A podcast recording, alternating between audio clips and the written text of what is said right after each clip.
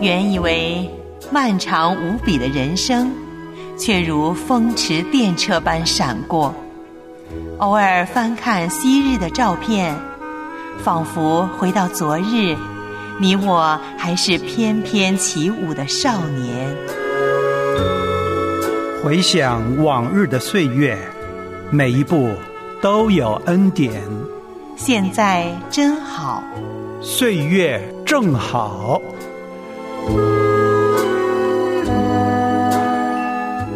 岁月正好，事事关心。我是张凡，我是李诺。那今天在周一的环节呢，我们跟大家谈一个话题，叫安宁疗护。嗯，那安宁疗护呢，通常与我们所说的保守治疗呢，有点类似啊啊。我因为我们可能找不到更好的词语来形容它，我们通常会说，呃，保守治疗。嗯，你觉得保守治疗是什么意思？我觉得基本上就是放弃治疗，就差不多啊，差不多就是放弃治疗。嗯，那安宁疗护呢？它就是类似于放弃治疗，或者说保守治疗。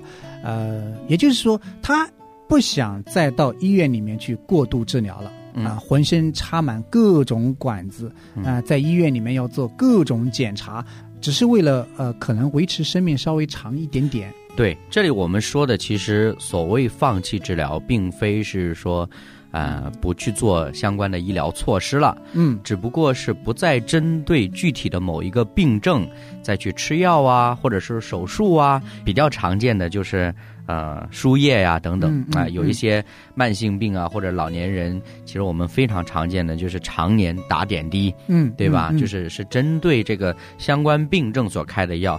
但是呢，这种呃，今天张凡所提到的安宁治疗的话呢，它更倾向于说是病人或者患者本身，嗯，不再去承受这些因为治疗而带来的痛苦、难受这些身体上的折磨和心理上的压力了。对对对对，你总结的很好。呃，他可能各种各样的疾病他都有，但是他不针对疾病去做治疗。嗯，他仅仅是用一些呃基础的方式和方案来减轻他的疼痛，让他最后呢有一个相对比较安舒和有尊严的方式来离开和告别这个世界。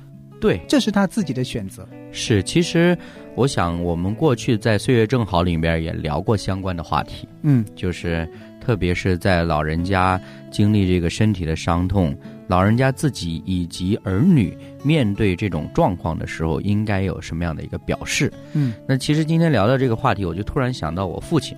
嗯，虽然我父亲现在身体还不错哈，嗯，就据他自己所说了还不错，嗯，呃，明显的看到他也是比较有点就是苍老的迹象，嗯，但是呢，嗯，结合他的性格，我就在想，假如说有一天他躺在病床上，嗯。啊，我说假如哈，嗯，他大概呀不会接受长时间的治疗的，嗯，以他的性格来说，嗯，你这样表达呢，嗯，很多人是你说的性格，嗯，那还有的人是因为担心经济的压力，那这当然，这是一个必须面对的问题。选择呃，我们不要再过度治疗了，是。回家吧，啊，放弃治疗。对，呃，其实安宁疗护呢，它有这样的机构。嗯，它不是医院，它类似于很多西方国家的叫临终关怀的机构，疗养院呐之类的，它会提供这种服务。对对对，安宁疗护的机构，嗯。呃，也就是说呢，你已经不在医院了，不去做针对的治疗，嗯，呃，只是在安宁的疗护机构里面去度过你最后的这一段时光。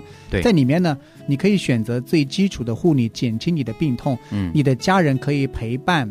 可以探视，你们一起有一些交流，呃，用你自己的方式度过这最后一段时光，相对来说呢，会比较有尊严一点。就是你觉得你不用在医院里面折腾了。对，我觉得其中呃有一个比较积极的意义是什么呢？嗯，就是虽然对于我们来说，死亡呢是一件我们不太想面对，甚至在中国这个环境里面比较忌讳的事情。但是呢，每个人心里都接纳这件事情，嗯，就是我们终有一天要面对这个结局的，嗯。但是呢，我们希望我们的人生是什么？有始有终的，嗯。但是我们刚刚所提到的，如果我不是选择一种保守治疗或者说安宁疗法的话呢，可能大部分情况下，病人躺在病床上，嗯，在医院，甚至我们说 ICU 重症监护室，嗯每天插着管子，带着氧气罩，嗯甚至要打麻药去做手术等等的，病人的整个的神志都是非常模糊不清楚的。嗯呃，从人的角度上来说，有的时候我们担心的并不是要面对死亡的那一刻，而是说我的人生是不是没有画上一个句号？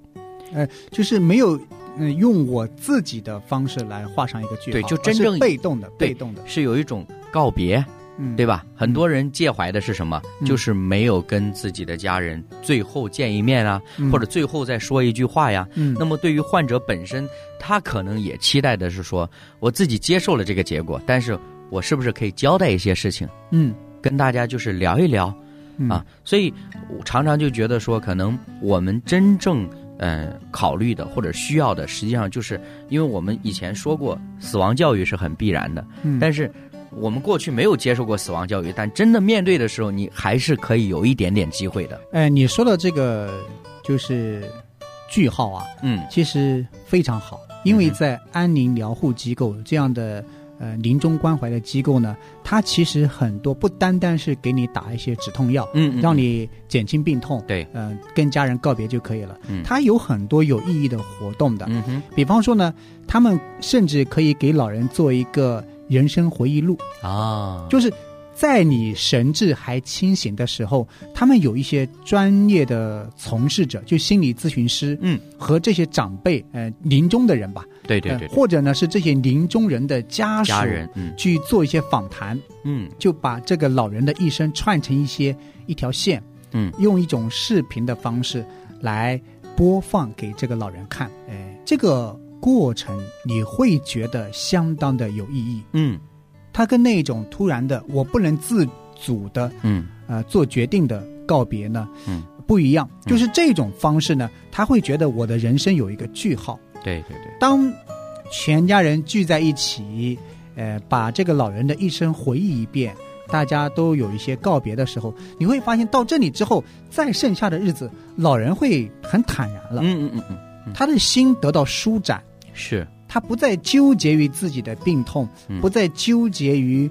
呃，嗯我为什么要离开世界了？嗯嗯所以我看到这样的报道的时候呢，我心中是觉得，哎，很好啊。嗯哼，我会觉得这是这个老人和全家人一起跟死亡有一个非常友好的对话。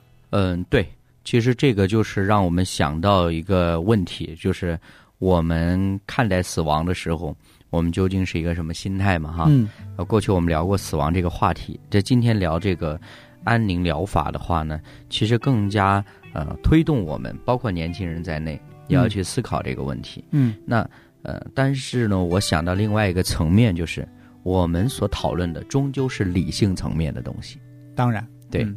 就是你选择用这种方式，或者我们就说它不叫放弃治疗，但是形同于放弃治疗，对。这样的一个逻辑的话呢，对于很多人在情感上是接受不了的。嗯嗯。对，那我们总是希望，是不是还有机会呢？呃，我是觉得我们要有智慧的去分辨，嗯。就是我们说的放弃治疗或者说安宁疗法呢，是指真的呃你的过度治疗没有太多意义了。但是很难。你说要有智慧，我承认，哎，对吧其？实很多时候啊，嗯嗯我们的过度治疗、抢救、手术嗯是在自我安慰，就是我尽力了，嗯嗯嗯嗯，我真的尽力了，对我承认这件事情，是吧？嗯对，，但是因为它很复杂，嗯。它甚至涉及到一个人的伦理观的问题，嗯。对吧？特别在中国这个社会上来说，呃，家庭的观念虽然现在比较淡薄了，但实际上它还是存在的。嗯。啊。对于长辈什么样的态度啊，你儿女跟长辈之间相处的模式啊等等，这些都很复杂。嗯。啊。所以我们今天选所说的，这是一种选择，嗯。而且我觉得最重要的，这个老人家本人他自己怎么样看待？嗯啊、很多的时候，呃，有一些家庭面对的状况，实际上是老人家已经失去意识。嗯啊比如说，我知道有一个长辈，那他是什么呢？就突发性的就是哮喘或者说就是呼吸道的问题导致窒息，嗯然后就休克。休克之后的话呢，抢救是抢救过来了，嗯但是诊断来说的话呢，几乎就是可以判定脑死亡了。嗯那么在这种情况下，他自己是无意识的。嗯你说家人希不希望努力呢？啊，嗯有时候我们希望努力，为什么呢？起码他能说一句话吧。嗯但是呢，这个决定很难。嗯呃，就是我们前面提到了，就是经济的压力。嗯嗯，所以对于很多家庭来说，实际上是很难做这个决定的。嗯，你说我要是不继续再救治呢，那我就真的没有机会了。嗯没有任何的机会跟他沟通，因为他已经是一个这个现状了。对对，我我明白你说的，就是很多时候我们面对的是一个很复杂的事情，对，不是一个非常单一的，好像呃，我有两个选择，嗯嗯嗯，然后我选择一个我自己心里能够接受，呃，我家人都无比的统一，都支持我的选择跟决定。对我们确实谈论的是一个相对比较理想的，理想的，也是一个很理性的状态。嗯但是呢，呃，我们还是要看到，就是安宁疗护机构这样的机构的存在呢，嗯它开始让人们去正视自己的疾病与死亡，嗯嗯，因为呃，我们一直都是很惧怕死亡，嗯。我们也很惧怕去谈论死亡。对，但是有这样机构的存在呢，呃，当我们选择呃去安宁疗护，我们选择用这种方式来面对自己的临终的时候，它就迫使你开始去正视疾病、正视死亡，甚至跟你的家人、亲友一起来谈论和面对人生的这最后一段时光的时候，我觉得是一个突破，嗯，是我们这个整个群体的一种突破。我理解，我理解。不，再是一种小心翼翼的，是一种闭塞的，是一种忌讳的，嗯。呃，又是同时是一种惧怕的。对，我们忌讳死亡，嗯。我们又惧怕死亡，我们还不敢谈论，最终呢，我们又不得不面对。对，悄无声息的就去世了。嗯所以从这种非常窘困的状态当中，有一点点突破了。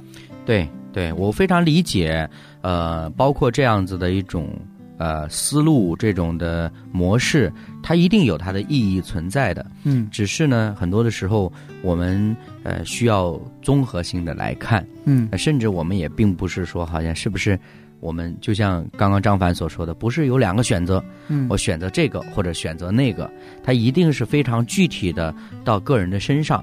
只不过呢，至少从我们这一代人来说，我们呃欣赏并且认可这种模式的话，嗯呃想一想哈，大概等自己老的时候，嗯或者是自己要面对这一天的时候，是不是有一个呃预备或者是坦然的心态？对，这才是最关键的，就是嗯，我们怎么去看待生命和生命的终结，嗯。尤其是我们自己的。对。这会促使我们去认真的去对待自己的这有限的生命，包括生命最终的归宿。嗯，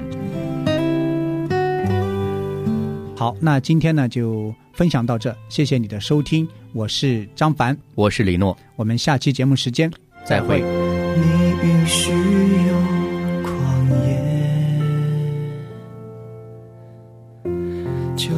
是生命季节，如同黑夜来临之际，让我安息你面前。主啊，让我看见